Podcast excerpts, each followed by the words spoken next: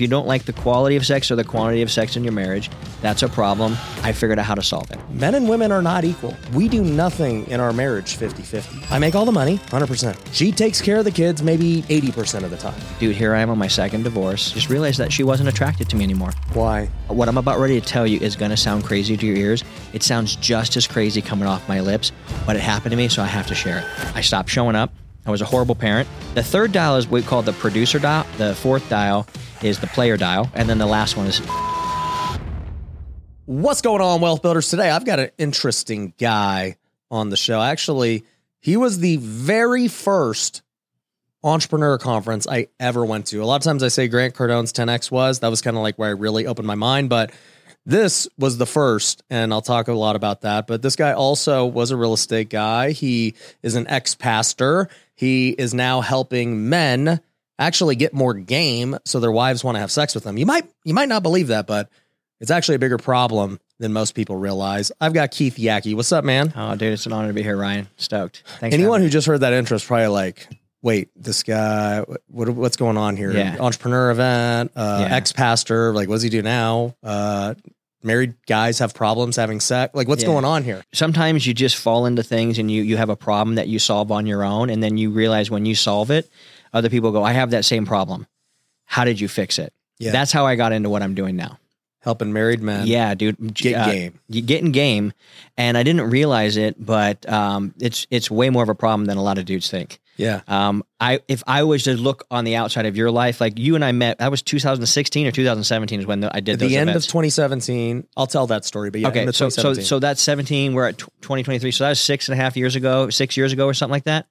Call it roughly. yeah. So I had just Jesse had just come back a few months before I did that event. Your wife. My she wife, had left. you. my wife had left me, and um, I didn't understand that there was short term attraction and long term attraction. Mm. So before I met Jesse, short term attraction was easy. I had had sex with hundreds of women, so I'm like, I know short term attraction. I Hmm. can get. I lived in Vegas, dude. I had some dough and I was single, so I'm People like, were like, I thought this guy's an ex pastor. I was, But, but, I, but I like the honesty. that's 17 million years ago. But like just this last last um last little bit. So before, I, so I went through a divorce with my first wife, okay. and I cheated on her. And I realized I wasn't attracted to her in any way, shape, or form. But rather than have like a backbone and a ball sack to go, hey, this isn't going to work out, and I don't want to like break my integrity with you, I was too big of a pussy, and I went and cheated on her. Mm. So I split my family up and put my kids through something that they shouldn't have been through. And I felt a lot of guilt and shame over that. So I tried to go prove myself to be worthy, went and had sex with beautiful women and realized that didn't make me worthy at all. And, uh, but I did learn a few things and I did learn how the female brain works and what makes them want to get naked with a dude. That part I understood. I met Jesse and I go, oh, we were at a Monday night football game. Believe it or not, we closed down the bar in Foxborough with two guys at. Have you ever been to Foxborough? Foxborough? I have actually. So it's out in the middle of nowhere. Yep. And there's one hotel, the Renaissance, right there, right next to it. Yep. I saw um, Aaron Rodgers play Tom Brady. Okay. So I saw Tom Brady play some whoever the guy was playing for the Chiefs at the time. Nobody knows. And uh, we closed down the bar with Mike Tirico and Jon Gruden. Oh, nice. Me and Jesse and them and and we we were we had had a lot to drink and uh, I had known Jesse maybe 10 days and I said I was I'm not looking for a girlfriend. I wasn't looking for a girlfriend, but when I now that I met you, you would be a girl I would want to actually be with. And she Why? goes, "Oh, you're just, Why after 10 days? dude her her her her ability to like like push back you know banter flirt like almost not care but care. You know she had game. She had a tremendous amount of game. Mm-hmm. and i was like whoa this lady's got my intrigue. And then um yeah we said oh you want to do it forever? Like we we dated for a while and then i'm like do you want to be like forever? My partner forever? And she's like yeah i want to do that. And then you know five and a half years into that she literally when we were moving into uh, a beautiful home in vegas nice house and uh, she says dude i'm going to help you move in but i'm not staying. Whoa. And I literally helped her and my daughter, who was two at the time, pack up the U-Haul and leave. And I was like, dude, here I am on my second divorce. And uh, it almost felt like I realized at that moment I'm the problem. And through a couple of weeks, I realized, well, then that means I'm the solution. And I and I started to go, okay, what do I know about what happened? What was it? And I just realized that she wasn't attracted to me anymore Why? because I had I'll I'll get into my five dials because I have like a very specific science. I didn't think about it back then, but now looking back and then actually breaking it down into frameworks of why I stopped showing up. I was a horrible parent. Like I had three other kids, and um, this kid, my wife's like, I don't even feel like I can go out on a ladies' night. You're such a bad dad. I don't trust you with Don't trust with your our kid. Yeah. So she said, now that we've had one kid and you're such a bad dad, I do not want a second kid with you. Wow. That's what she told me. Yeah. Second thing was uh, our second dial is like a partner dial. So we got the parenting dial, we got the partnering dial, and which I call kind of like the best friend dial. Mhm. She's like, "Y- y- I, you, we never hang out. I'm not even a priority. You rather run your business. That's what she told me when she broke up with me. You run your business, you come home and talk about your business, and you fall asleep on the couch.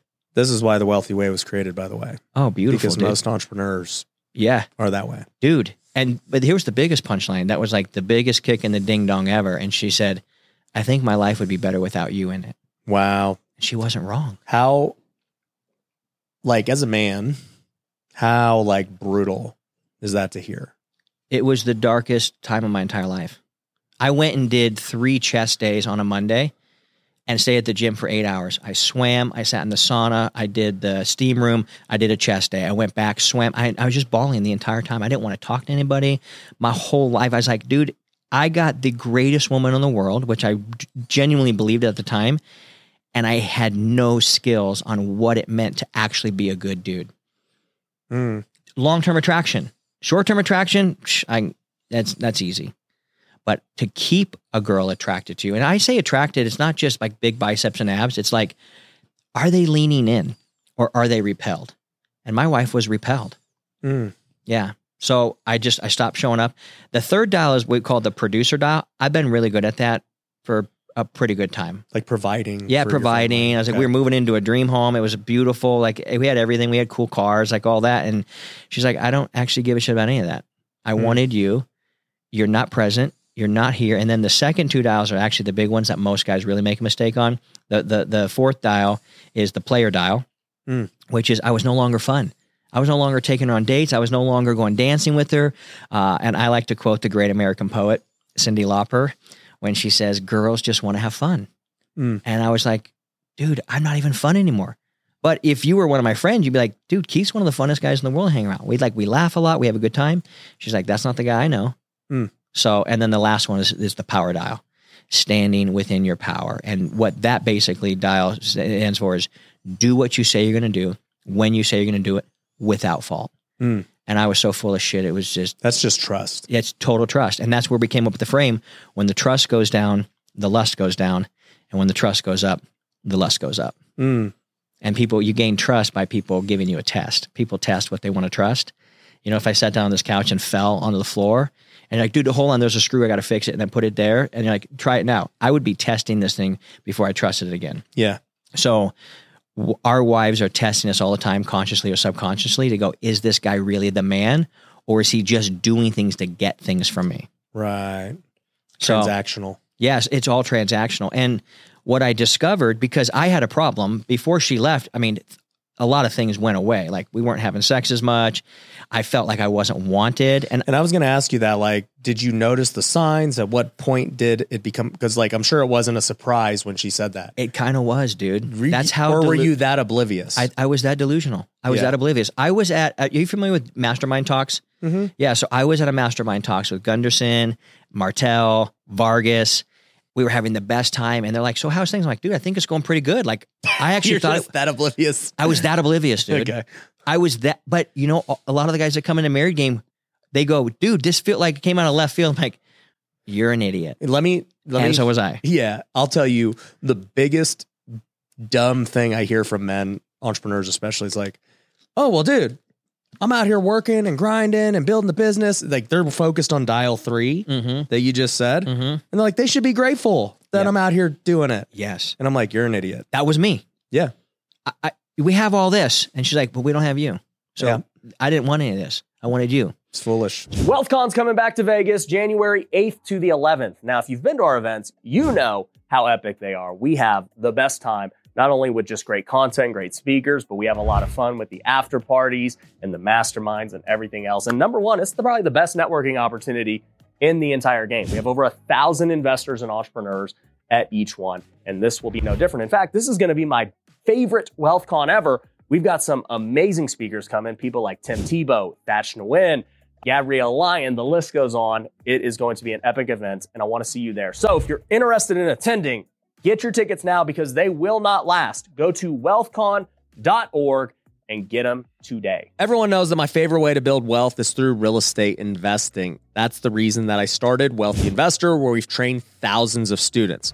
But here's the thing I've noticed that so many people fail to get started in real estate because they're worried about the money. They don't know where they're going to get the money to buy a house or flip or handle their renovations and things like that. And so they just never get started. I want to change that. And that's why I created a brand new free course that goes over five different ways that you could buy houses without using any of your own money today. And I'm going to give you it completely for free. All you have to do is go to wealthyinvestor.com slash podcast. I've made it specifically for you. The moment you go to that link, you'll be able to go get access to it and learn how you could start buying houses today without any of your own money. And if you're somebody who already has a real estate business and who wants to scale, we want to help you too. You can click the link below and book a free strategy call with our team if that's you. So when you dial all those five dials in, we call that a provocateur. So when guys come into married game, their goal is to become a provocateur, and a provocateur is a man who provokes his wife to want him. Mm. So like we go, how many guys want sex? Every guy goes raises their hand. I go, but there's something you want more than sex. They're like, well, what's that? I said, you want to be wanted Yeah. because a lot of guys that come to us, they go, dude, it's like my wife will have sex with me, but it's kind of obligatory. Like she just is like, hey man, we got three minutes and the bachelor's on, hurry up.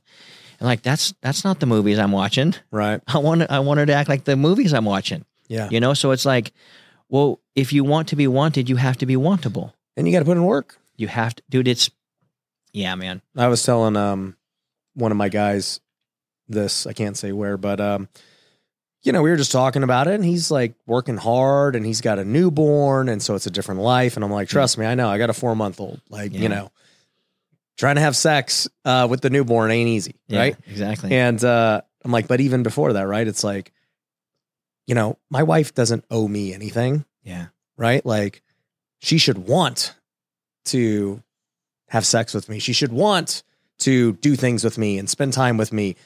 She shouldn't feel obliged Exactly. to do that, right? Yeah. Like you didn't deserve anything because you brought home a paycheck. Exactly. Like if you think that that's all it is, you are like literally stupid. I don't stupid. know have any other way to say it. Dude, but we've been trained no other way. Mm-hmm. So like when guys come in, because this is if if if a guy came to if I went to somebody back when I was going through the struggles, here's the answers I heard: do more around the house, okay, more dishes, take out the trash, buy her more gifts, uh, say yes more often, happy wife, happy life. Have you heard any of these things? I think uh, they're kind of dumb too. They, but yeah. they don't work.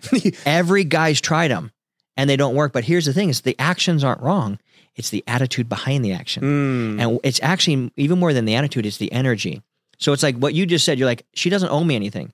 So you're doing these things because that's your standard. Yeah. So we have a phrase in Married Game where we say, her response does not dictate my standard. Correct. My standard, I'm going to take out the trash and do the dish and do this, whether she's here or not. That's what I do. That, but that's why I, I was going to say earlier, from look on the outside looking in, it doesn't appear that you probably ever had this problem. No. But I there's some real clear signs why. You've always been in great shape. I've always been like, dude, Ryan's in great shape. You're Mhm. athletic. You seem really thoughtful and intentional. Mm-hmm. Walking through your building is just evidence of that. Um, and so I, I would have never guessed that that I'm not saying you have that problem. I'm saying I would have been like, oh no, I don't think that guy has that problem. Mm-hmm. Just from the outside looking in, you dress sharp. Uh, Dude, you're a suit model now. I saw your ad. Like, oh, a, Ryan's a suit model. That's amazing. So what happens is these guys are going, they come in like, dude, I've upped the chores. I've upped to this. I've upped to that. I go, oh, and she's now your mom because you're trying to get Do you, approval. do you want an allowance for it? exactly. I go, you're trying to get cookie, nookie, or a gold star. And she's like, Uh, dude, I don't know. I live in California now, and moms don't want to have sex with their kids.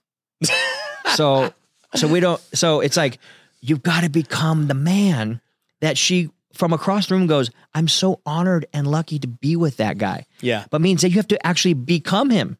Yes. You can't talk about it. I was so full of shit and all talk that Jesse's like, you're. I, I can't. I don't trust anything you say. Yeah. Well, I think the biggest thing that you said is that you have to up your own personal standard And the what what I said was regardless of the outcome, Yeah. right? So the things you mentioned about me, it's like I have a standard for how I need to look. Yeah. You know, these people who are like, yeah, you know, I'm married now. Like, what, who do I got to impress? Yeah. I'm like, you're a fool. Okay. Yeah. That's you, you just have low self worth Yeah. to think that. So Um, number two, uh, well, you know, like, uh, I'm I'm working here. I want to play with the boys and and go out and golf and drink and Yeah. all this other stuff. And my wife should stay home with the kids because I'm the provider. And I'm like, oh, geez. Well, now you're not only dumb, but you're just selfish. Yeah. That's number two. Um, and then number three is like, okay, okay, I am gonna do these things, right? I'm gonna go clean around the house. Well, that tells me three that you don't know even her love language. yeah. She could probably care less that you clean around the house, right? Yeah. Unless her love language is acts of service, then you know, she don't care about that. My wife does not care about that. Yeah. You know, she does not get turned on when I take out the trash.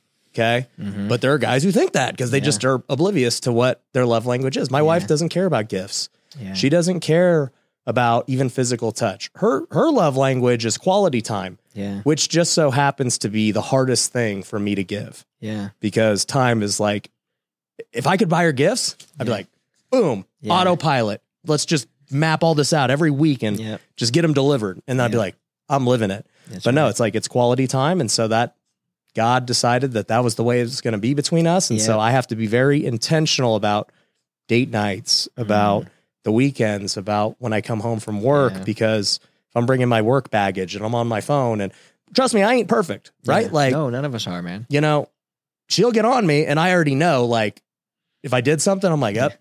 It ain't happening tonight, boys. Yeah, like that is yeah. what it is. yeah. Dude, it's so you got a really good grasp of this. I didn't have any of this grasp at all. Mhm. And um and my message now into the marketplace is if you felt these things, I can help.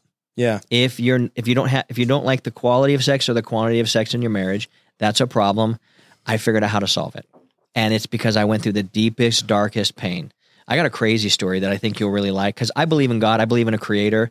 Um, I may not, you know, follow the book or, or believe. I think all the books are trying to say the same thing. That's my opinion. Mhm. Uh, dude, I went on a mushroom trip. just Listen to this. This is where my theology comes from. the, the mushroom Yeah, this, theology. this is the wealthy way. This is the wealthy way. Okay. So I, I have a, a group of my buddies I hang out with, and I go, why don't we go out to Joshua Tree and let's all do mushrooms and have a good time? And all of them are like, we're in. So we go out there, and have you ever been to Joshua Tree or like Palm Springs in that area? Yeah. The, the stars are like Mhm. next level. cabins in Big Bear. Okay, so the, when you see stars everywhere you look, and and I mean Jupiter was on fire. I mean it was it was the the performance. I was like, hold on, the best part of the show is coming in five minutes because every five minutes there was shooting stars, something going crazy out in the sky, and I was like, I feel like I met God, Mm. and I was like, all these books are trying to explain and describe wh- whoever hung all these stars. Like God is so big and so majestic and so amazing that I don't even know if humans' words can even like. I understand why Jews don't say the word because it's like how how does a word even encapsulate this magnificent Creator that made all of us? So I'm I'm in awe of like tr- truly whatever created all this, and I call it God. Um, but whew, I was not I was not living. Uh, I was not living in a way that that I understood hey man, I was created to create, and I was also created to create this relationship with this woman where I am the example to where she's honored to be with me and would want to do anything I want because she knows it would bring me pleasure. Mhm. That's a very different frame of how I used to see things. And my dad didn't teach it to me. I didn't learn it. I don't I had to go through the hardest time ever. So here's the crazy story. You ready for the crazy story? Jesse moves back. She's 6 weeks back. She still has some of her boxes in the closet in that new house. And we're like kind of hugging and kind of kissing but like super awkwardly and we're working with a coach. And he goes, Why don't you guys write down 10 things that you can appreciate about each other? Even though you're not really liking each other, what can you appreciate? Jesse could write one. Mm. And and I go, Okay, what is it? She goes, He's trying. That's where I was almost seven years ago. That's trying. Yeah. I'm like, well, we can work oh, we can work with that. If Yeah, the yeah. guy's got he's got he's gonna be here, we can work with that. That night, we go to bed and I'm I'm like in my feels going I'm this is her boxes are still there. We don't even like there's nothing. What's going on? And her foot touches me while we're while we we're going to bed. And dude, instantly, man, I felt like a jolt go through me. I started sobbing and I felt God talk to me. This is where it gets crazy. And uh, what I'm about ready to tell you is going to sound crazy to your ears. It sounds just as crazy coming off my lips, but it happened to me, so I have to share it. Mm-hmm. And I heard, not audibly, but like just whenever, I, however God speaks to you, that's how it felt to me. Mm-hmm. And He said, "I'm you're going to help millions of men solve this problem that you're in the middle of." And dude, my first reaction was like, "You clearly this can't be right because I haven't solved anything." I haven't solved it. I'm in the middle of it, and this is the deepest, darkest pit I've ever been in my entire life. So the fact that here we are years later, having helped hundreds of dudes, and we have quite a big uh, following on our podcast, it's just the most comical thing in the world to me that I figured this out and I'm just sharing it. And guys are like, well, that's so simple. I go, I know. here I am with the simple, dummy math of how this actually works. Mm. That's how I see everything, man. Mm. How'd So- you how'd you even get her to come back after six weeks? Um, it took about five or six months, actually. No, sh- when she was back for six weeks, that's when I Oh. had that moment. No, it took like five or six months to get her back. Oh, A couple of things had had to happen. Number one, I hired three coaches. I, I'm probably like you, like if I'm going to figure it out, let's hire somebody who's actually been through the thing, Yeah, yeah. right? So I hired three coaches. I had a girl and two different guys. And frankly, if I'm being honest, didn't even believe they went through what I went through. But the the psychology was so sound. I'm like, what do I got to lose? I'll Mhm. try everything these people are saying. And the the the major principle I came up with that I realized through all of them was this: if you want to get her back, you have to move on, and if you want to move on, you have to move on. So I played sports growing up, not a lot of baseball, but I played a lot of football. And I'm like, you're telling me we have a one play playbook? I can run that play. yeah. So I literally realized if I'm the problem, I'm the solution. And nobody likes somebody trying to be attractive to gain their attraction. People just like attractive people. so I'm like, okay, I need to become attractive for me. I need to set that standard for me. And like, no, I'm going to weigh this. I'm going to look like this. I'm going to do this with my business. I'm going to do this. So I set all those standards thinking she was not coming back. Mm. And then she was like, she, I it was at Fourth of July, I had a party, had a bunch of people over, guys and gals, and she goes, "Wow, you have a lot of people over." I'm like, "I know, right?" And then she's like, "What's going on?" I'm like, "Just having a good time. How are you doing? How's your Fourth of July?" Oh, it sucks. The new guy I'm with, eh, I'm like, "Oh, he's not me, is he?" Because I had gained all my confidence back. I had gotten back in shape. I knew Mhm. who I was, and if she wanted me back, cool. If not, I had moved on. Mm. And uh, and then with a couple of weeks, we started getting back together, and she didn't even actually think I was going to take her back. Mm. That's because what I realized was the number one rule of psychology is everybody wants what they cannot have. Mm. And so when I became this thing, which is the thing she initially fell in love with, and this is why every guy who comes in a married game, I go, You're already her type. You don't have to wonder if you're type. She said yes to you. She said, I do. But you stopped doing attractive things or started doing unattractive things. Mm. And the uh, that chemical, like where she goes, I just got to be around you, it starts slowly draining out. Yeah. But if you start doing attractive things again for you, not for other show, and uh, you stop doing those, it, it becomes you. This is you, your standard. She starts feeling those feelings again. But what I've discovered is that sex is the fruit of a good marriage.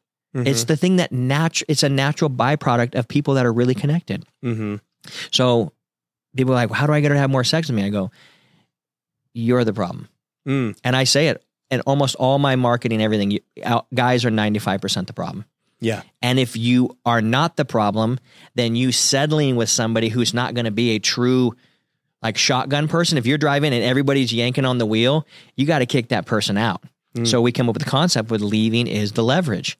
If you're not willing to leave, and I don't want divorce. I've been through. I've been through. Uh, my kids went through it. I went through one. I think divorce is horrendous and horrible. But I also think a dude staying in a marriage where his wife's like, I'm not going to have sex with you. I'm not going to be nice to you. I'm not going to serve you or love you. I don't care how good you are. It's like, well, how long would you stay in a cell phone contract if they said no more texting? Mm. You'd be like, no, that that's not what we agreed to. Mm. So I got some interesting thoughts about this, but we really help shift the man to be like, I if you really believe you are the catch of the county, your wife will show up like that. Yeah. So I've got a bunch of What are you hearing? Yeah, I want to hear. You're a smart dude, so I'm curious as to how you think about this stuff. Yeah. I mean, I'm just uh, listening to, I guess, your philosophy and, and, you know, I'm thinking about my own life. Um, and obviously, I look at everything through the lens of the Bible, right? Mhm. And so for me, when I just think about this idea of serving, you know, one of my most viral reels was me saying, men and women are not equal. And people are like, oh, that's a good hook. And Yeah. I was like, look, we do nothing in our marriage 50 50. There's literally nothing 50 50. I go, I make all the money 100%. She takes care of the kids maybe 80% of the time. Mhm. You know, um, I pick the restaurant she doesn't like to pick. She picks everything literally in the house. I pick 0%, you know, Yeah. like, Yeah, and we're good. Nothing is 50 50. Mm. And I go, and here's the thing so true. like I want to just serve her, not for any kind of reward, not for recognition, just because I want to serve my wife as best as humanly possible. Because one, that's what the Bible says I'm supposed to do. Yeah. And two, I just naturally want to because that's what the Holy Spirit is pushing me to do. Sure. Right. Yeah. And I go, and she doesn't have to give me anything. But naturally, what will happen when you do all of the right things? Like, yeah.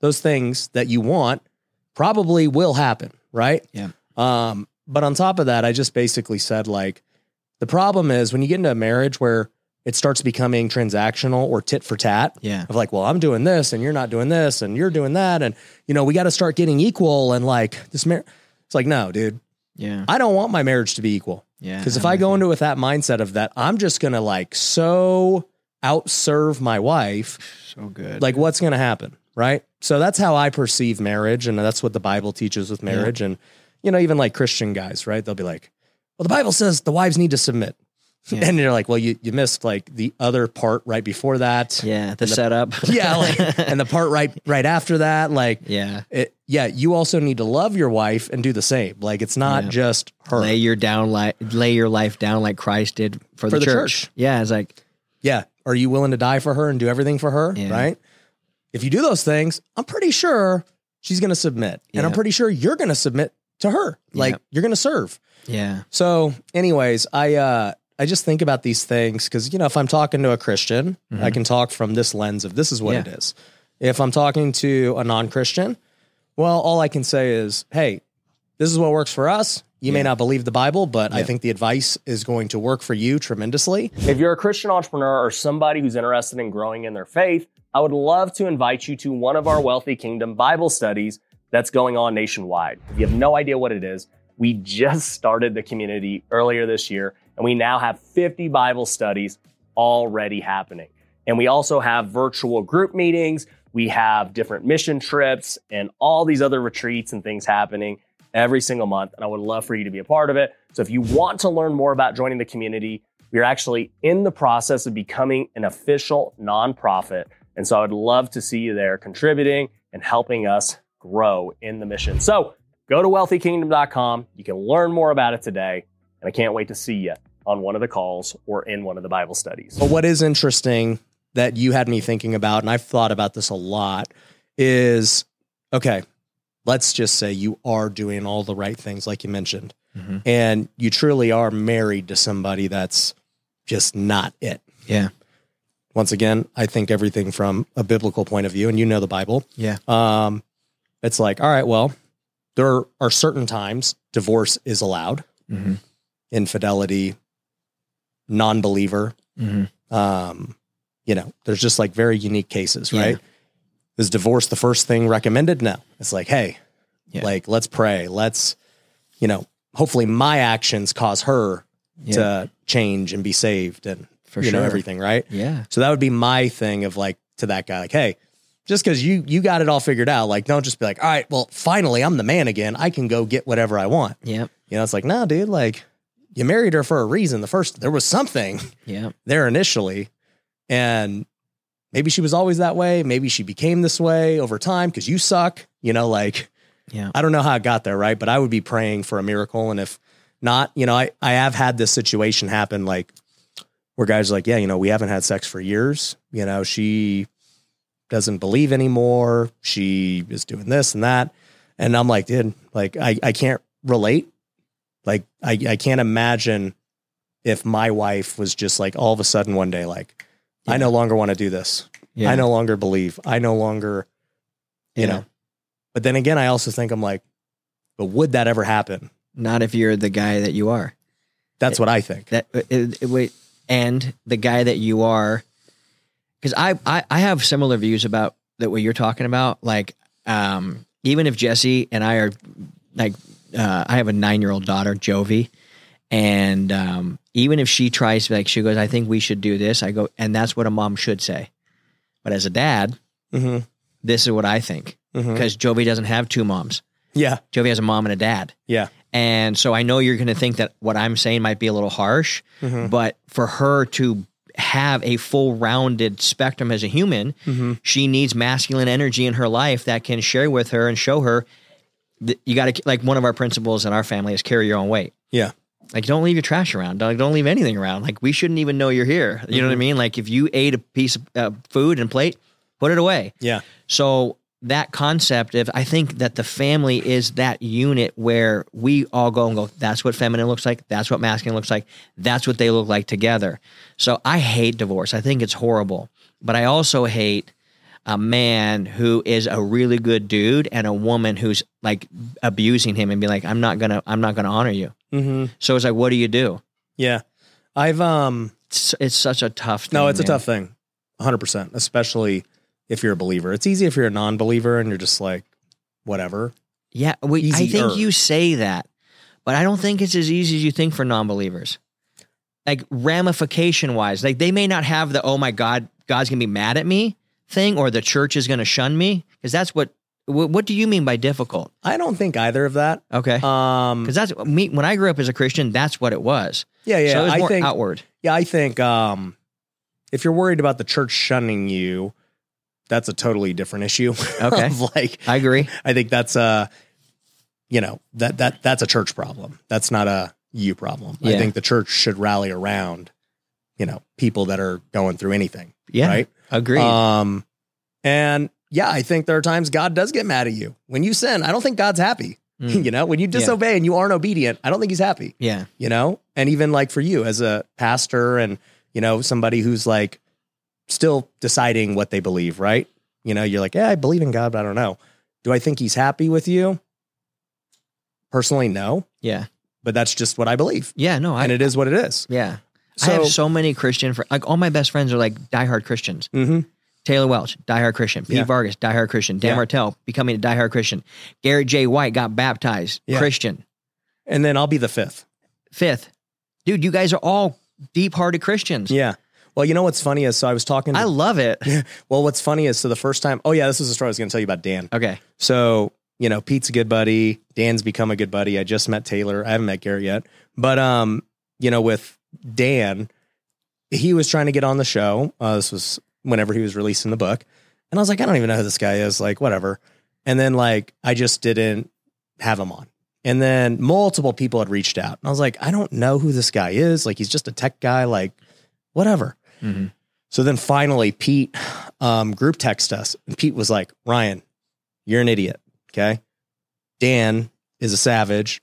He's the best. Just but like have him on the show. You're an idiot. And I was like, Hey Dan, what's up? Yeah. And you know, Yeah, like yeah, yeah. I'm like, all right, sounds good. And um, you know, whatever he came. yeah, So then we hit it off. I was like, Oh yeah, dude, yeah, I'm an idiot for yeah, yeah, for not like even doing any research, right? And to be fair, I guess in my perspective, it like happens every week. Sure. Like it's just nonstop, like people wanting to go on. So I'm just like, oh, I never heard of him. yeah.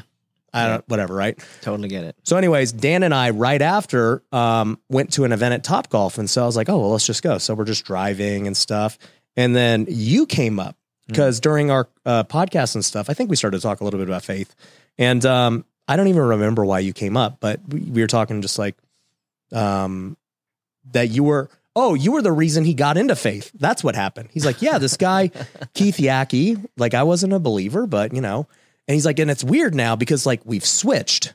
He's like, I'm like now a faith Yeah. guy Yeah. and I'm trying to get him. Yeah. And I was like, Keith, yeah, I have not talked to Keith, Yeah. but I, you know, and then it just brought me through this weird loop of, yeah.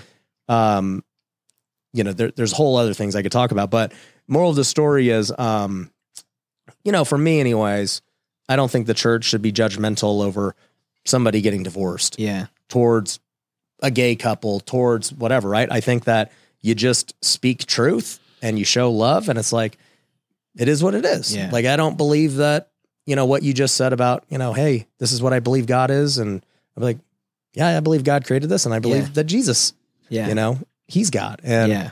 it is what it is. I love it. I, I, I, my point in my faith right now is I love it. Not that I love it for you, like, oh, that's so cute. I go, Yeah.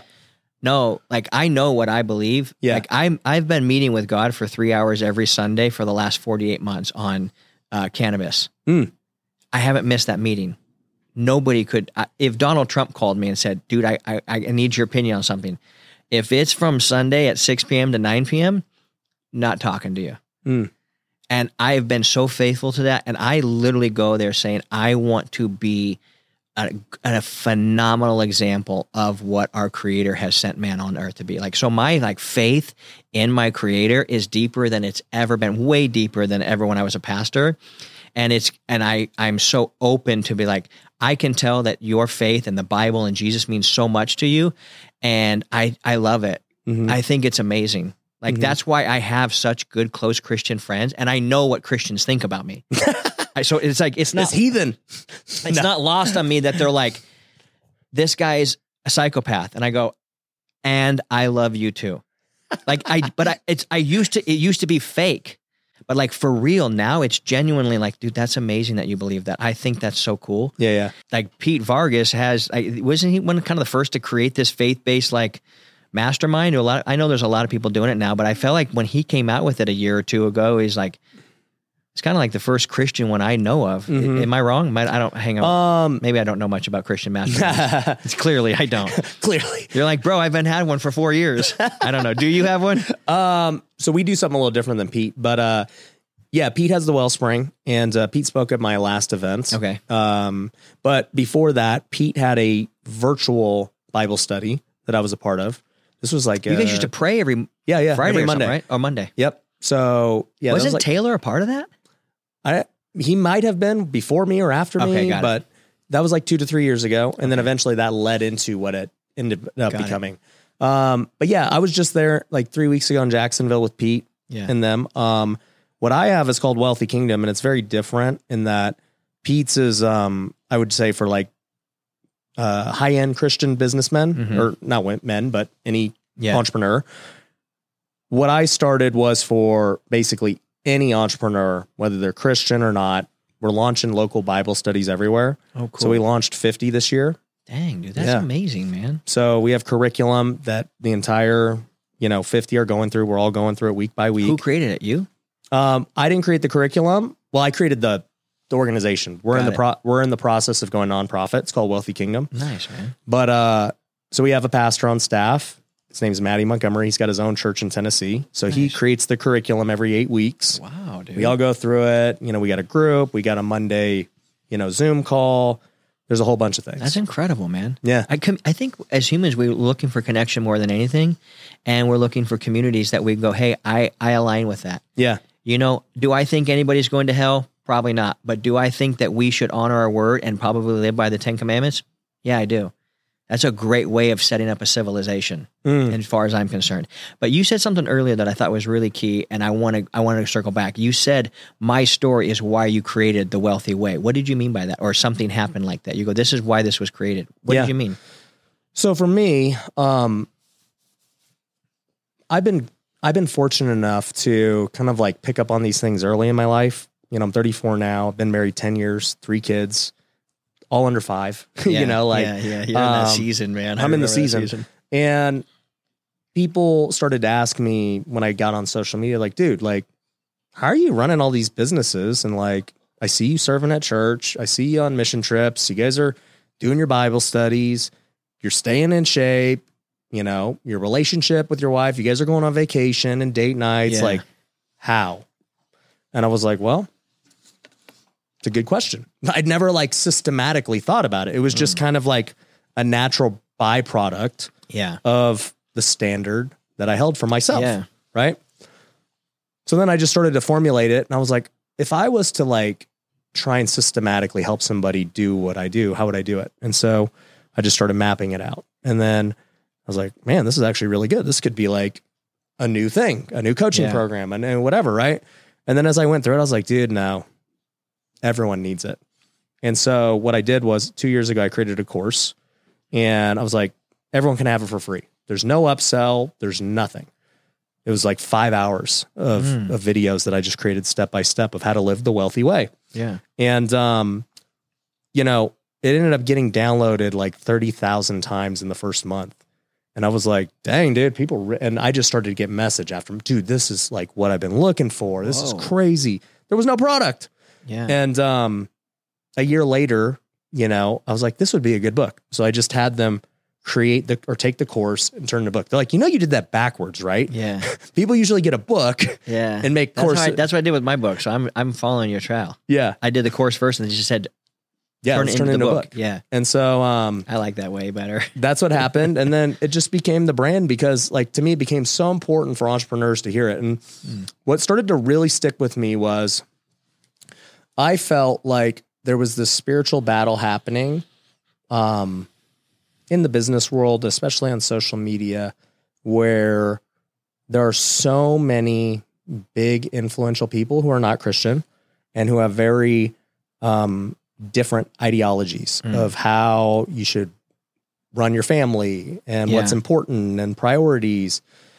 And I was like, dude, these guys are so wrong. Yeah. Um, but yet there's no one else that's telling them other information, Hmm. you know, that has both influence and uh, let's just say respect business wise, Yeah. where they'd be like, well, yeah, of course you can say that, but like, that's why you're not successful Yeah, over exactly. here, right? Yeah. Yeah. You work at the sandwich shop. Yeah. Yeah. And so I'm like, no, you can actually do it all. All right. I'm going to show you exactly how to do it. And I will be the testimony Yeah. to that. Right. Hmm. Um, and it just kind of like really dawned on me where it was somebody had asked me at one of my events, they're like, dude, the reason I come and, you know, we do stuff with you is because you're so bold about your faith. And they were like, who do you look up to is like a Christian entrepreneur? And at the time, I could not give them an answer. Hmm. I thought about it and I said, who's like a really big influential Christian entrepreneur that's like out there day in and day out, living it I out? can't even think of anybody right now. I couldn't either. And so I was like, it must be me. Like it, I love if that. if not if not me, then who? Yeah. That was the that was the question I Dude, asked I myself. love that. So it became this thing where I was like, all right, well, that's a lot of responsibility, but we're gonna do it. Yeah. And am I going to be criticized because I have guys like Keith Yackey on? It's a very different way to go reach the secular world Yeah. because I came up in the secular world Yeah. as a Christian, totally fine. I, I have no judgment against any. Like I've had Yeah. the red pill guys. It's funny because you're the first married guy that like is talking about yeah. getting girls. I've had all the single guys Yeah. who are big, you know, and I've interviewed them and they're like, dude, they told me uh, you wouldn't let us on the show. I was like, who told you that? Oh, I don't know. Just because you're you're super conservative, and I'm like, I'll talk to anyone. I don't care. Yeah. Yeah. Like, I'll hear their view. I'll tell them my view. It's Yeah. all good. yeah. But um, you know, as it went on, I was like, you know, there's a lot of great Christian businessmen, but uh, no one knows who they are, right? They're just like maybe old, successful And business Hobby guys. Lobby. They own Hobby Lobby. They own Chick Fil A. Like, yeah. nobody knows who they are though. Yep. Then you have, let's just say, uh, the John Maxwell's and the Dave Ramseys and these guys who started in the church world and they transitioned secular. Yeah. And I was like, who started over here but decided to go over here? Mm. Not many. No. And so for me, anyway, I can't think of any, dude. it doesn't exist. And so that's why I was like, I'll do it because that's just what I feel called to do. Yeah, man. I, I, when Garrett became really Christian, like baptisms, joined Wellspring. I went to Wellspring's first like pitch on the yacht down in Mm-hmm. SoCal, California, and there were some big name influencers there that happened to be Christian, and and Garrett got up and he and Garrett's getting excited. And some of the guys are like, man, this feels good to talk so I can actually talk about my faith in here where I can't otherwise. And Garrett blasted them. Oh, that's what I would do too. He goes, I've been a Christian for two months and I'm talking about more than you guys. And you guys have been Christians for years and you have way bigger platforms than me. W- when are you going to wake up? Yeah. Like, and I was like, well done, John the Baptist. I, I like your attitude, dude. Here's another locust and honey. You know, adjust your uh, leather belt and your camel hair toga and uh, keep talking. So it, so I respected uh, Garrett. I respect you for somebody who says, this is what I believe. Like I have views on marriage and monogamy and all sorts of shit that people go, that's not right. That's not right. And I go, listen, I'm not trying to convince anybody of any of my views. I don't care if any of you believe them. yeah. I genuinely don't. Yeah. But if you have this problem and you can't solve it and you've tried everything else, Mm-hmm. I have a way that is so guaranteed that I tell if somebody, if you do this work and it doesn't work, I'll give you the money back. Mm. I've had zero refund requests from people who've actually done the work. Mm. I had one guy actually ask for a request, a refund. I said, no problem. I want to go back to our original coaching call. I want to make sure if I missed anything. And I was genuine in it. Can we watch it together? He said, no problem. Dude, we're five minutes into it. And he goes, stop. I go, what? He goes, I haven't done one thing you told me to do. There's no way I can ever ask for a refund. He goes, Can I try it again? I said, Sure, no problem. Dude, no shit. Within like 30 days, he's like, I actually did what Keith said. I'm having sex two to three times a week. Mm-hmm. So, like, I don't think of myself as a relationship coach. I Yeah, don't yeah. look at myself as a relationship guru, nothing like that. Yeah. Yeah. I'm just a dude that said, I've tried everything. This works yeah. and it's probably going to ruffle some of your feathers. But if you're okay with that, so I, my, the boldness of how I talk about it, I respect that in you. I respect that in Garrett. I respect that in Pete. Yeah. Guys saying, I'm a believer. Yeah. I'm a believer in my shit too. Yeah. So I'm a believer. I know my stuff works. And that's why I was excited to get on here. And I even had some of that. I'm like, I don't know if Ryan actually would even want to talk to me because he knows I'm kind of not as Christian as my good buddies. but regardless, Mhm. I believe in truth. I love truth. Like, what's the truth? Not fantasy. What's the facts? Mm-hmm. Dude, if the facts are Jesus really rose from the grave, I'm the biggest fan. Yeah. Like if if I knew that for a fact, and I know, you know, there's a lot of ways to prove that, et cetera, et cetera. But I'm just saying, like, your boldness in it, mad props, dude. Mm-hmm. That my biggest respect for you is because of that. Mm. I appreciate that. Yeah, I mean, I, I knew you were successful at flipping real estate, and I knew you were doing a bunch of stuff.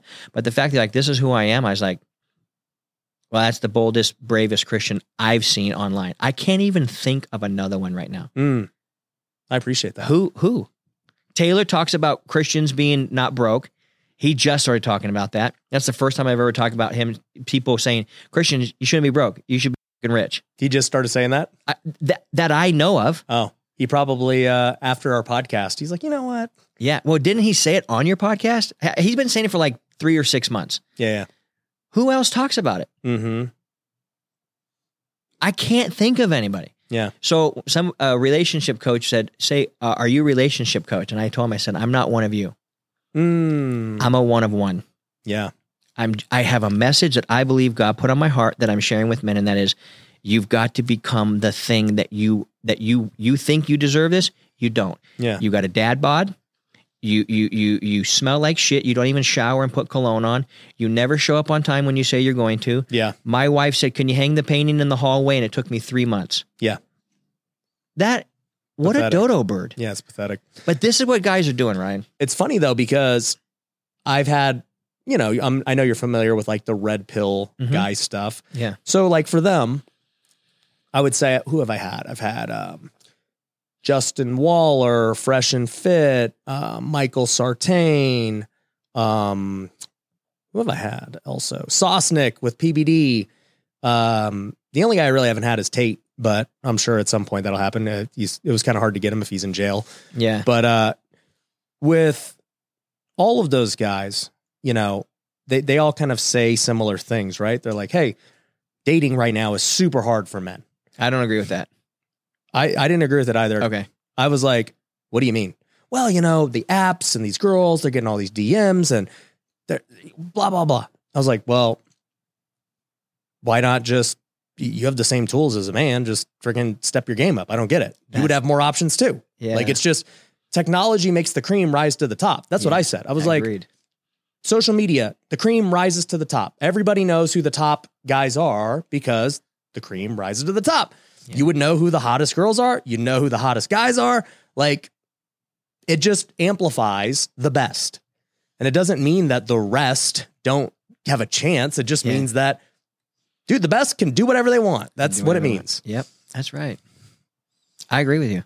Yeah. I did. Uh, uh, can I clap? I mean, like, what are you doing here? Like, I, guys, he goes. I asked a guy I hadn't seen him in a while. I go, how you? He goes, dude, dating is hard. I go, stop. He goes, what? I said, if I became single tomorrow, do you think that word, those words, would ever leave my lips? He goes, no. I go, then why do you believe that's true? I said, dude, we have a concept in Married Game called the catch of the county. Have I talked to you about it? No, no, no, no. The catch of the county is this. I know because we have a metric system. We have a, an app where you get your five dials every single day, so you can know that I was I showed up as a provocateur today, Hmm. and so it's a daily. So it's married game, how to have game inside your marriage, so your wife actually wants you. But we've also created a game out of it, so that way it's fun for us There's as dudes to play. It's an actual game. And so every day I'm trying to get my five points. Am I a good parent? Am I a good partner? Am I a good producer? Am I a good player? And am I standing in my power? And we, there's questions you can ask yourself. Like, for example, the standing in your power one is Did I do my personal development uh, hoping that my wife would notice? And did I get butt hurt if she didn't? Mm. Because then you're doing it for the wrong reason. Yep.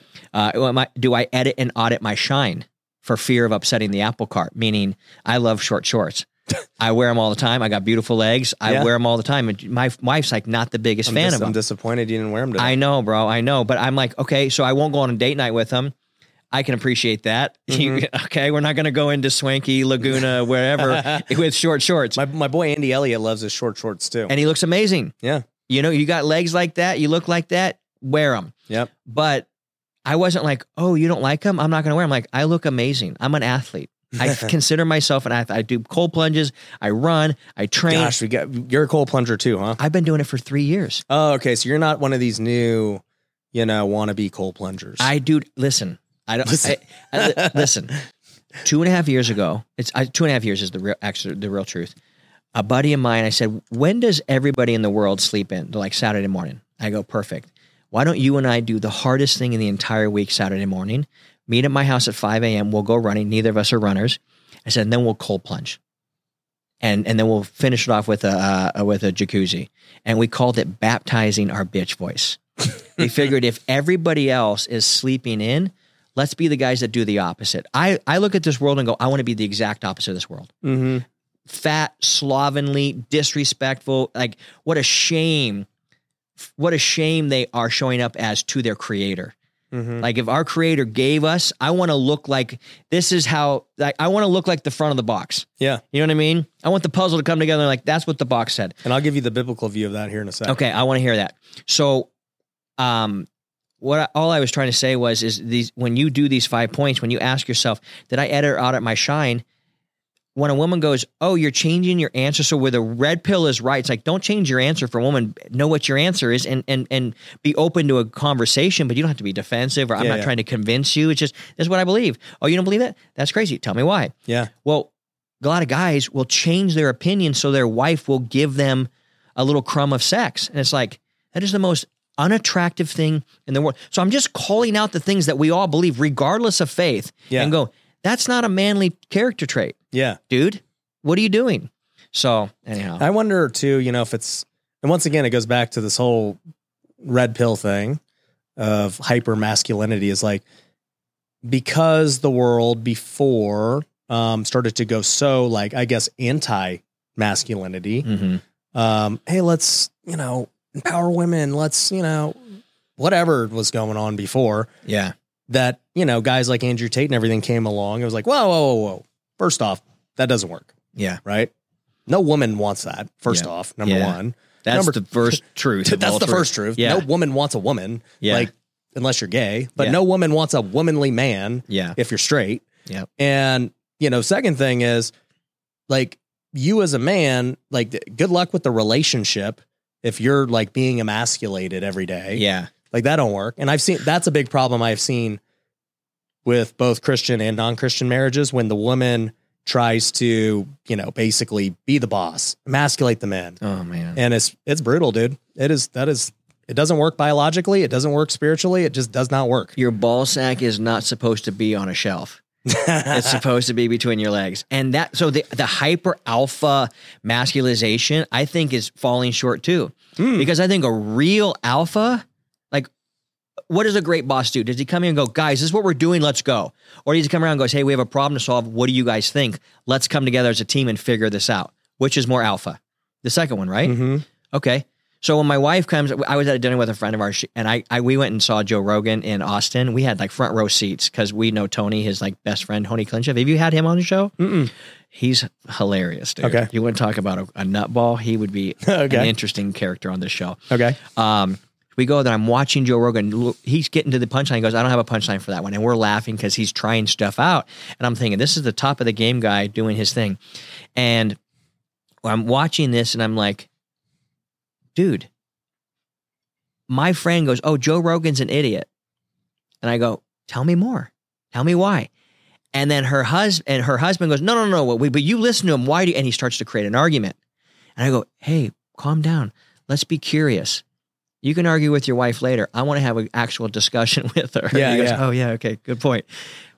Like the alpha, that's not right. This is right. Eh. Yeah. It's like, dude, you actually sound like an idiot. Yeah. How about show up with a touch of curiosity and go, well, tell me why Mm-hmm. in your almighty wisdom why Joe Rogan's an idiot. I would Yeah. love to hear. Maybe you're right. Maybe I'm wrong.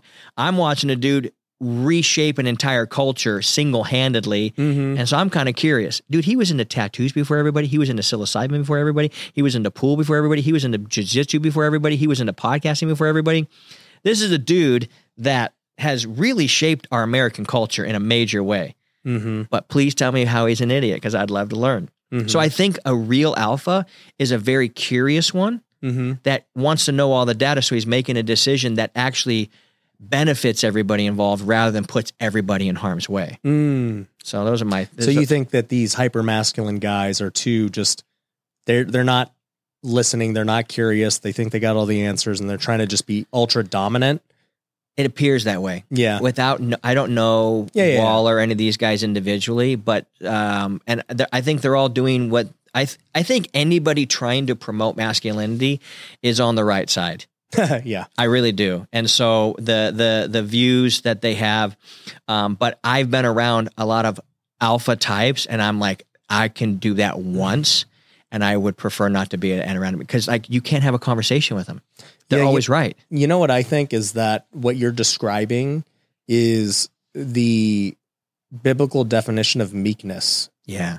of that you know meekness isn't weakness it's power under control Yeah. so like a true alpha does not need to you know display their power No. they, they choose when they want to let it go and when it's needed Yeah. you know and everything else is like but but, but you know Yeah. you're like dude that dude could he could do anything if he wanted to Yeah. but he chooses not to that's true power You ever been around a real lion, like like up close, like within three to six feet of a real lion, even At a zoo. a yeah. But was it glass or like a cage that you could uh i can't even remember i've been to So- a lot of zoos Okay, well, anyway, we I went and took my kids in Montana because a lot of the lions and tigers and stuff you see in movies, they they are like someone's animal that they have trained to be that, you know. So if they're like we're being chased, like Revenant, uh, Leonardo DiCaprio dealing with a bear, that's a trained bear that knows how to do all those moves, Yeah, and yeah. it's all, it's not hungry, so he's not going to mess them up. Yeah. Right.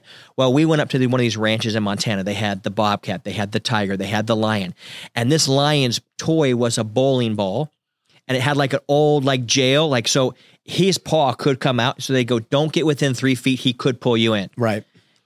And there's this you, we're this close away i'm like just out of paw's reach. And you can hear a little bit of the rumble and you can just see the muscles and you're like that animal if this gate's gone he's killing me. I'm done. Yeah. Like i don't i don't have any chance. That to me is what a powerful man is yeah that's an alpha that says we can swap numbers if we want, but this isn't a business meeting, so I don't really care how much money you make. yeah You're kind of a douchebag. yep I would rather not hang out with you. Mhm. That's I'm making my assessments off of character and how much fun am I going to have with a human being. Mhm. We all make a bunch of money. Okay, now what? What do you want to do now? Mhm. So to me, I think that's the the the concept of is well, who would you want to be stuck in IKEA with overnight? Well, you know what's interesting is, you know, you talked about the five things you need to do, Yeah, we call them five dials. your five dials. And what I have realized is, you know, when you think about the uh, dials of, let's just say, being an alpha, Mm-hmm. having confidence, I think that there are some similar dials, right? I think there's, it, let's just say, you know, what, what makes a man attractive? Like a lot of these guys think, all right, well, yeah, your your your producer aspect, right? Money's one aspect. How you look, obviously, another aspect. Your your game, how you carry yourself, all that stuff matters. Um, your beliefs, right? Like your conviction in your beliefs is a trait that people, you know, whether you agree or not, right? Yeah. Um, and I'm just thinking through like all of these things dictate, you know, how I even perceive people, right? And I guess like your status overall would would play a role too, because I've had a lot of um okay, let's just take for example, right? Because there's just this blend of all of them, right? There's no like this one's better than this. It's Yeah. just like, all right, like if there was a total score, what would it be? Yeah. Right? What, what's your NBA 2K rating Right, right, right. with all of it? yeah. because uh, you know I meet a lot of people who are way more successful than me in business, but they don't have a following or something, right? Mm-hmm. And they know they can't buy influence. Yeah. Like it can only be earned Yeah. through hard work. You can't buy a six pack. Yeah. It can only be earned through hard work. You can get rich, you know, like in different ways. Yeah. But genetically, those types of things are tough. Yeah. You can't, you know, faith is something that only happens Yeah. with intentionality and time. So I think there's something to things that cannot be bought. Yeah. That people if you're if you're trying to have confidence that like money is just so easy and transactional Yep. to get. It's like, Yeah. oh, you, have could more, luck into it. Yeah, like you have more money, like whatever. It doesn't Yeah. it's not a big deal. Yeah. Like I'd never even ever compare myself to anybody money wise. Like if Elon Musk were sitting here, I would not be starstruck or Yep. it would just be, all right, dude. So like, let's talk about what's happening here. Like, Yeah. I would want to know how why how, how do you think to become the richest man on the earth? How is what what do you think through? yeah, Because maybe I need some change in my thinking. mm-hmm. But like you having a bunch of money doesn't help me unless I figure out how you think properly. Mm-hmm. Or how about all the rich people that some of us have met rich people and you're like, that guy's a total dickhead. Mm-hmm. Like I don't want to be around that guy at all. yeah. No, his, his life's Yeah. miserable. He's whatever, right? Yeah. I, I, I like people that have actually put some thought into what they really believe and they don't just parrot it. Mm. Like I've put a lot of thought into what makes the male and female dynamic work and what it doesn't because I've ran into a lot of issues with it with my wife. We have had a coach for the last seven years that we meet with once and sometimes twice a week. Let's talk about that. So, Okay.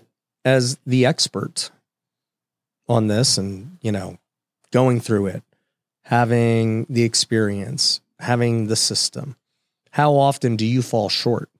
all the time. Yeah, I get my dials. I do my dials every day, but um, I'm a human being just like Jesse is, and she says shit that bothers me, Mm. and I'm like, man, that is my least favorite part of you, and that's what our coach taught us to say is like that. That just recognize that's the least favorite part of that person. You're never gonna like it, Mm. but what about all the other great stuff that they have? Right. So when Jesse, Jesse is an Enneagram six. Do you know much about the Enneagram? no.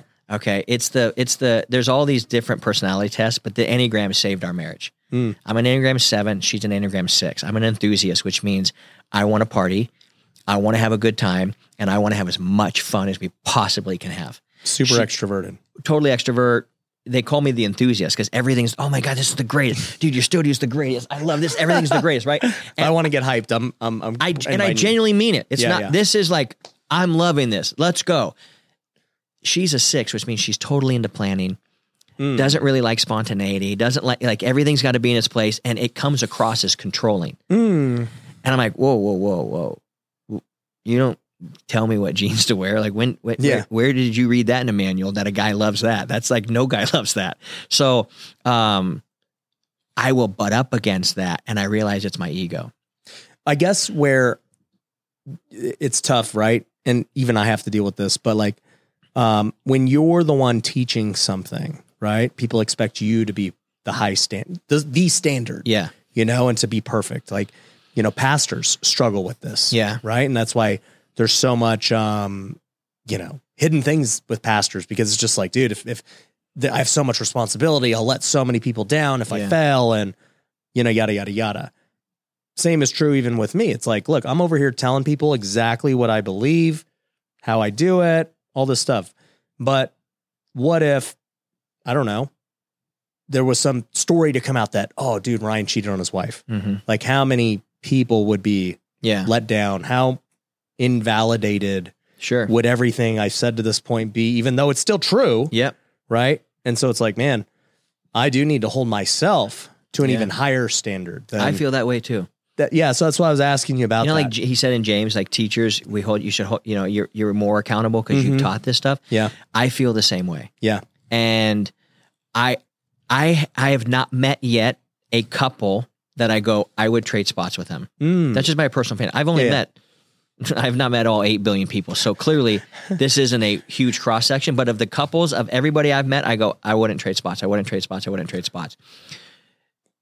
But if I did, I would be the most white belt mentality human being ever. And be like, how did you do that? Mm. So I have not met a couple and go, I wonder how they do that. I go, oh, I know what he's doing. That guy's put a lot of deposits into his relationship. He can ask for any any withdrawal he wants. Mm. So I just I think of it in that way.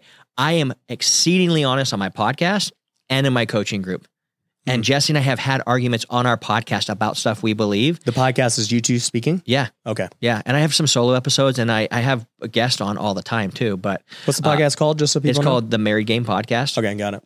And we talk about our dials, but we talk about a lot of the shit that we've been through. Right. And we go, okay, what about this? And I go, oh, I hate it when you do that. Mm. I ha- I will always hate it when you do that. And I also recognize that that's how you see things as right. For some reason in your makeup, you doing that makes you feel comfortable. For some reason in my makeup, I can be as spontaneous. I can pack one pair of clothes and go somewhere and have the greatest time and not even think about it. So how do you solve it? I, I just be honest. I'll tell you how I solve it. Okay, which solve what? What are we solving? Um, the things that you don't like that cannot change, Oh, got it. because that's Okay. kind of what you're describing. Yeah, yeah, right? yeah, exactly what I'm describing. Yeah. I, I wanted to make sure that I, I, I don't tell people that I'm something I'm not. Yeah. I think I'm an example of what it means to be a provocateur, and I also eat shit. And I tell, I'll, Yeah. I'll get on the call and go, guys, I'm really pissed off at Jesse right now. Let me tell you why. Yeah. And here's where my ego's going Oh, crazy. and I do the same thing with real estate. I'm like, guys, I lost a couple million on bad deals. Yep. It sucks. Yeah, Here's yeah. what I'm doing. but but fix but that transparency is Yeah, like, yeah. oh, dude, said no real estate guru ever. yeah. But you said it. So we, and and I think that engenders trust Yeah. Well, it should. because you go, oh, you're human. yeah. Well, Yeah. And, and like, what else would you hide? Like, there's not. Yeah. So I don't hide anything. Oh, can I just say one thing? I, I don't mean to interrupt you. I get so excited. I you learned must this. be an enthusiast. I am an enthusiast. Yes, Okay. I'm an, dude. Garrett taught me this. He said the man who, the most powerful man in the room, is the one that has nothing to hide. Yep. I agree. And so I was like, I, I'm an open book. You can ask me any question about anything you want, and I'm going to tell you the straight up truth, even if it makes me look ridiculous. Yeah. Because I am ridiculous. Yeah. I was, um, you know, in business, you go through lawsuits and threats and different things. And I remember uh, on one, I was, you know, I was just going back and forth with the lawyer. And I was like, dude, because their biggest threat was, we're going to expose you and this and that. I was like, what are you talking about? I expose myself. You Yeah. can't, your threat means nothing to me. Yeah. And it took away all the power of that. And it was like, good luck. Beautiful. Yeah. And also, too, who has a bigger microphone, even if yeah. you try to? Good luck. That's so powerful. And then it was done. Yeah. But, you know, with uh back to the things we can't change. the things we can't change about our spouse.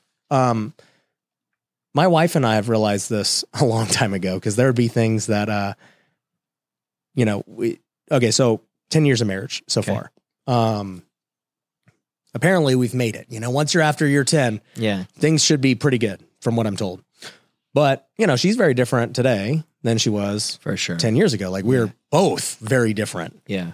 So, how do we keep aligned and growing together? Well, obviously, for me, anyways, I believe that we both have the same source of faith and that we're both striving towards the same thing. So, that's what keeps us on the same path. I think it becomes tough when, you know, maybe her priorities, oh, well, I want to, like, this is what's important to me. And then you say this was, that's how you drift apart. But yeah. when you're constantly headed towards the same source, I think that that's the number one way Yeah. even despite years and years and decades that will keep you together. But nonetheless, um, my wife would always get mad at me for certain things, right? Like- One would be okay, like stupid simple ones when we first got married. Okay. Leaving the toilet seat up, Yeah. Yeah. Yeah. right? Yeah. Did you know, you're a bachelor. You don't even know. You're like, Yeah. "Oh, I didn't even know I did that." Yeah. Yeah. Yeah. Yeah. And so, probably after a year of marriage and her like yelling at me enough times, I was like, okay, I need to like fix myself and just do this. And in my mind, I could have been like, but this is not, this is such a stupid, Yeah. small thing. But I'm like, all right, I'm going to do it. So, you know, you do something simple like that that Yep. you can control about yourself to make your spouse happy, right? Then there are things that your spouse does that you can ask. Like, if it's that important to you, you're like, hey, this is like something that you need to change. That's a non negotiable. Like, there are those moments. Yeah. But then there are things that are stupid and small that, yeah, they may annoy you, but can you just like learn to reframe your mind Yeah. where you don't even see it anymore? Yes. Let me think of an example. Um, so my wife, man, maybe hopefully she don't listen to this one. So My- my The- the wife- dish. she's very um she's clean but she's messy so what i mean by that is we're the opposite i'm i'm me- or no i would be m- okay she's clean but she's messy meaning that she vacuums she does all these things she likes wiping it down she like does not like dirtiness Mhm. but she's perfectly fine like you know if clothes are just hanging around or like her car has just stuff in Like it and clutter. You mean? yeah, clutter, Yeah. messiness. Mm. Whereas I'm the opposite. There's no clutter. I'm like, dude, get rid of that. I don't want crap on my desk. Yeah. But if my desk has like cheese on it, I don't care. I'm just like, Yeah. I'm she would call me nasty, Yeah. but I'm not messy, Yeah. if that makes sense. And so like I would I used to get mad because I'm like, how many times do I gotta like pick up your cup? You know, because I, I I bring her water every night. I get us both water before we go to bed. And like, you know, if I don't pick up the cup on her nightstand, there will literally be like five cups. And oh, I've done it Yeah. back in my youth to prove a point. Yeah. And I'll be like, do you see how many cups are on your nightstand? This doesn't bother you one bit. This is like a week straight. You have seven cups. Yeah. You've never touched them. It like drives me crazy. I'm like, how? And I'm just like, That's so good, dude. but what what's the point of me like getting mad at her and like yeah. or I can change me and just go pick up the cup for her when I pick up my cup. Like what's who's the idiot? Yeah. Me. Because I'm letting That's something a that great reframe. right? Such a good reframe. And so I think there are things that um, our spouse does that you can just start ignoring and either fix yourself Yeah. and just serve better, Yeah. and then it be, it no longer annoys you. And it's Yeah. like I'm not asking her to change something that's so small Yeah. in the grand scheme of it, right? Because we let the little stupid things So stupid. annoy us more. yeah. Now, if we're talking about something like emasculating and not respecting, those are big issues. Big issues. Yeah. Where you're like, hey, no, yeah. like we we really got to talk about this. Yes. But like we let these little things cause that to happen. Yes. Dude, you, you you're nailing it. You're absolutely nailing it. And one of the things that I want to say because you're, you're like, we made it at 10 years. I can tell you this. I'm 12 years in now. We just celebrated our 12th anniversary, Mm-hmm. and we have a saying that I, I say a lot on the podcast and whenever I go, honeymoon sex is for minor leaguers, Mm. and soul, soul sex gets better with age. Mm. On my 12th anniversary, my wife and I had the best sex of our entire life, of my entire life. And I've Mhm. had sex with lots of women. So I was like, this what it keeps getting better. My top 10 chart is all Jesse now. Perfect. all just And dude, like a month ago, I'm like, dude, that was a top three. And then our 12th anniversary, I'm like, that's the one. Like, that's the one. And I'm always telling her this because I'm like, it's actually getting better because both of us are now so open with each other. Yeah. We keep, I call it the blue flame. I, I want to get to the blue flame truth of what's really going on. Mm. I want to get to the blue flame. I, it's going to hurt my feelings for you to say some of this stuff, Yeah. but I want you to know that I can't see the kick me sign on my back. Yeah. And I'm actually trusting you to tell me some of Mhm. these things. And I know it's going to hurt my feelings, but I'm cool with it Yeah. because if I'm doing something that's causing you to not want to open yourself up to me, Yeah. I'm the idiot. Yeah. And I need your help because I don't I don't speak your love language. Your love language is acts of service and quality time. That's some horse shit, dude. I need physical touch and words of affirmation. Yeah. Yeah. Yeah. So I go, I'm the exact opposite, but I go, all right, but aren't you called to be the resident language expert in her love language? Yeah. Shouldn't you know every little dialect? Like this is your person, dude. So I, I say, I just the big punchline is this, dude. It's the dude's fault for not creating an environment and creating himself into the type of person that his wife's like, I want to be with that man. Yeah. No, I That's the one thousand percent agree. And you know, the thing I'll say too is, like we've been saying, you know, at, at year ten, it's so different than year one. We got three kids. Careers are way different, right? Yeah. And I could talk about all the great things I love about my wife. They so far, I'm talking about cups on a nightstand. Yeah. Like how ridiculous is that? Yet Yeah. it causes so much anger for people, right? When they just let it fester up. Yeah. And like I'll tell you, um, my wife and I, we probably went through our roughest patch maybe a year ago. Mm. So like we've never even once talked about divorce. We've never had a therapist. We've never done any of these things. Yeah. But um, I was going through my roughest time ever in business, Mm. and you know, just all these negative things are happening all at once. I had to shut company down. The real estate market's trash. All these just all piling on at once, Mm. and so I was spending way more time at work than I ever had in my career. Mm. And so I'm at home. Like I was still coming home at five o'clock, but I'm like just putting out fires, you know. Yeah. And she's like, this isn't like, you know, what we signed up for. This isn't like the life and how we've gotten here. I was like, you know, in my head, maybe I'm trying to protect her. Maybe I just don't want to talk about it, you know, whatever. Right. But I'm just like, do you think, let's just take for a second, that I would be doing all this like if I wanted to? You know, you've Mhm. seen me the last nine years not do this.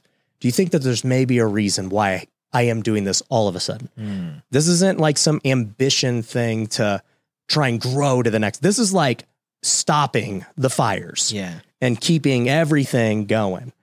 And I was like, it's so different than what you're maybe thinking. And, you know, that's like the, in my mind, me talking to myself of like, Yeah. you just have no idea. But then it dawned on me, I'm like, she does have no idea. How is she supposed to interpret what's happening if she doesn't know? Mm. And so, Ooh, that's good.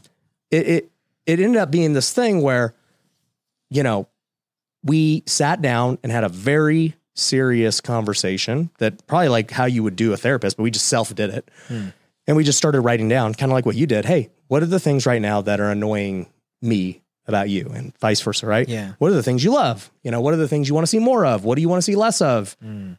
I just naturally just wrote them out Yeah.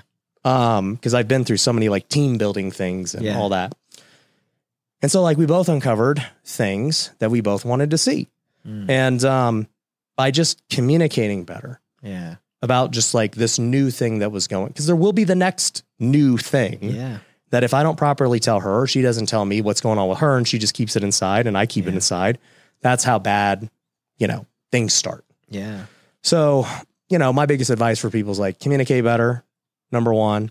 Um, you know, number two, you know, if there's things that are in your control to change, just Yeah. do it yourself. Don't Yeah. even pick up the glass, Yeah. you know, get yourself in shape, start serving, take out the trash, do all of those things. Don't even tell anyone you're going to do them. Yeah. Just do them. And Yeah. don't don't look for praise of like, man, remember how you had that glass there? Yeah. Like, no, you just do it. And whatever happens, happens. I, I like it, man. Yeah. I like it. There's a concept that we uh, came up with recently is called the relationship recipe. Mm. And I was like, imagine if your wife wrote, wrote down everything she wanted to happen in a day to make her feel like the most loved, seen, heard, and understood her, human being on planet Earth. Would that be helpful? And every guy would be like, "Yeah, you mean a checklist? yeah, that's I. That would be perfect." And uh, and I go, "Wouldn't you love to give her your recipe and tell her what you would want every single day?" Literally what we did. Yeah, that's what it sounds like. Yeah, that was literally it. Yeah, like I I I want in my perfect world, I would love this. Mm-hmm. Well, I'm your partner. Like me and Jesse, we talk about we want to fill each other's sexual fantasies. And a lot of people are like their sphincter tightens up when I say that. Like, oh my God. It's like, well, who else would I be talking about my sexual fantasies with? It's my wife. Like Mm-hmm. that's the person who's gonna do it with me. Like, you know, like Yeah. so it's not a topic that a lot of people talk about. Mm-hmm. Not a top, not a topic that when they go to their pastor, their pastor, they have some verses like "lay your life down for Christ," like the church. And I and I love, the- I dude, I love the Bible. I love its verses. I love all the stuff. But when it comes down to it, most men have forgotten how to actually be a man that's so worthy of actually a woman coming in and saying, "You know how to treat me right. Mm-hmm. You are a servant." I, I think servant leadership is the only way to lead, man. Yes. It's the by example is the only way to lead. Uh, leadership is influence. You want to influence your wife. I asked my wife if I was to ask you to go down any path of pleasure I wanted to go down, would you go with me? She goes, 100 percent, because I trust you, Mm. dude. That sounds that sounds like a guy that's put in a lot of work to go. You're safe with me. I would never put you in harm's way. I would never want you to do something that ever made you feel awkward, icky, or weird. I would never want to do that because you're my best friend. And like that's the when, with with with all the bombastic, like all we talk about is sex and Married Game, because that's the thing that gets that's the hook. Yeah. The hook is I'm not getting laid. Every man knows that. Yeah. Yeah. You're like, you got to serve. They're like, uh, Yeah, but I'm doing that. I took out the trash. I don't want to be an example. It's like you don't get the reward, man. mm, So like that's the big punchline is just become the most attractive version of you for you yeah. and become the standard and then start to ask for what you actually want. Well, communicate, right? Yeah. And I think, um, But a lot of people are really afraid that relationship recipe. A lot of guys are like, I had a hard time writing down what I wanted. I go, secretly, you know, you're not worthy of it. mm, that's true. That is true. Yeah. You, you don't even deserve to ask for it yet. Yeah, you're like, I, I, that's why. Have you? I don't. I don't know what your money situation has been your whole life, but I was in a situation uh, for many years growing up where if I would have to check the inquiry on the balance before I pulled money out of the ATM, Mm-hmm. and it's like, uh, shit, dude, I, I need sixty bucks, but do I have thirty eight bucks in there? Do I have fifty two? Do I have sixty four? Like, you know what I mean? Yeah, and so yeah. I was afraid to make a withdrawal, and a lot of guys are afraid to ask for sex. That same feeling of making the withdrawal, like I don't know what's in there. A lot of guys have a hard time asking for sex because deep down they know I've made no deposits into this woman. Right. And so now I'm just showing up with taker energy, like, hey, do you think I could get lucky? And it is luck because there's no skill Yeah. and there's no earned trust or desire there. Maybe that's where the phrase came from. It has to be, dude. It's but, just like- but what a disempowering phrase, right? I hope I get lucky. Oh, I anyway, I could go on for hours. I appreciate you having me on, man, and I I I, I appreciate your boldness and who you are and what Yeah. you've done. And I asked a friend of mine who's got a very large men's movement and a very large men's podcast. I saw him just yesterday, and I said, "What's the one piece of advice that you would give anybody starting a podcast?" Or I'm just curious, what did you learn in all these years of building this pretty massive movement? And he said, "Be authentic." Mm. And when we were at Joe Rogan's comedy, they make you put your phones in the bag. So this guy and his buddies are going off on woke culture Yeah. because nobody's recording them. And I said, I leaned more in for that hour of Joe Rogan talking and doing his stuff than I've ever listened on any of his podcasts because I'm like, this is what he really believes. Mm. We love to know what people really believe. Well, we well, we love to know that people are bold enough to say what they really believe. Dude, you've been a great example of that, man. Like genuinely. Yeah. So, I appreciate well it. done. So if anyone wants to get connected with you and improve their married game, how do they do it? Marriedgame.com. There's a they can opt in. I got my I got I'm going to brag. My emails are amazing because they're really like hey, you're struggling with this, and everyone's like, yeah, that's what I'm struggling with. So marriedgame.com, I got a video there that explains uh, if they want to chat with me, they can actually chat with me. I don't have a sales team anymore. uh, I, I I actually did away with that, and for very conscious reasons, um, and because I like talking to the people. Cool. Yeah, I so they can, or they can follow me at, at Keith Yak at Instagram.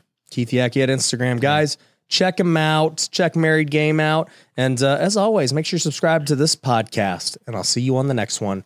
Peace. A lot of people don't even really know what the War Room is. Not only is it the greatest network in the world, but it's also like a finishing school for a man to fully develop. You know, we talk about style, stocks, making money, your relationship with your girl. Most people believe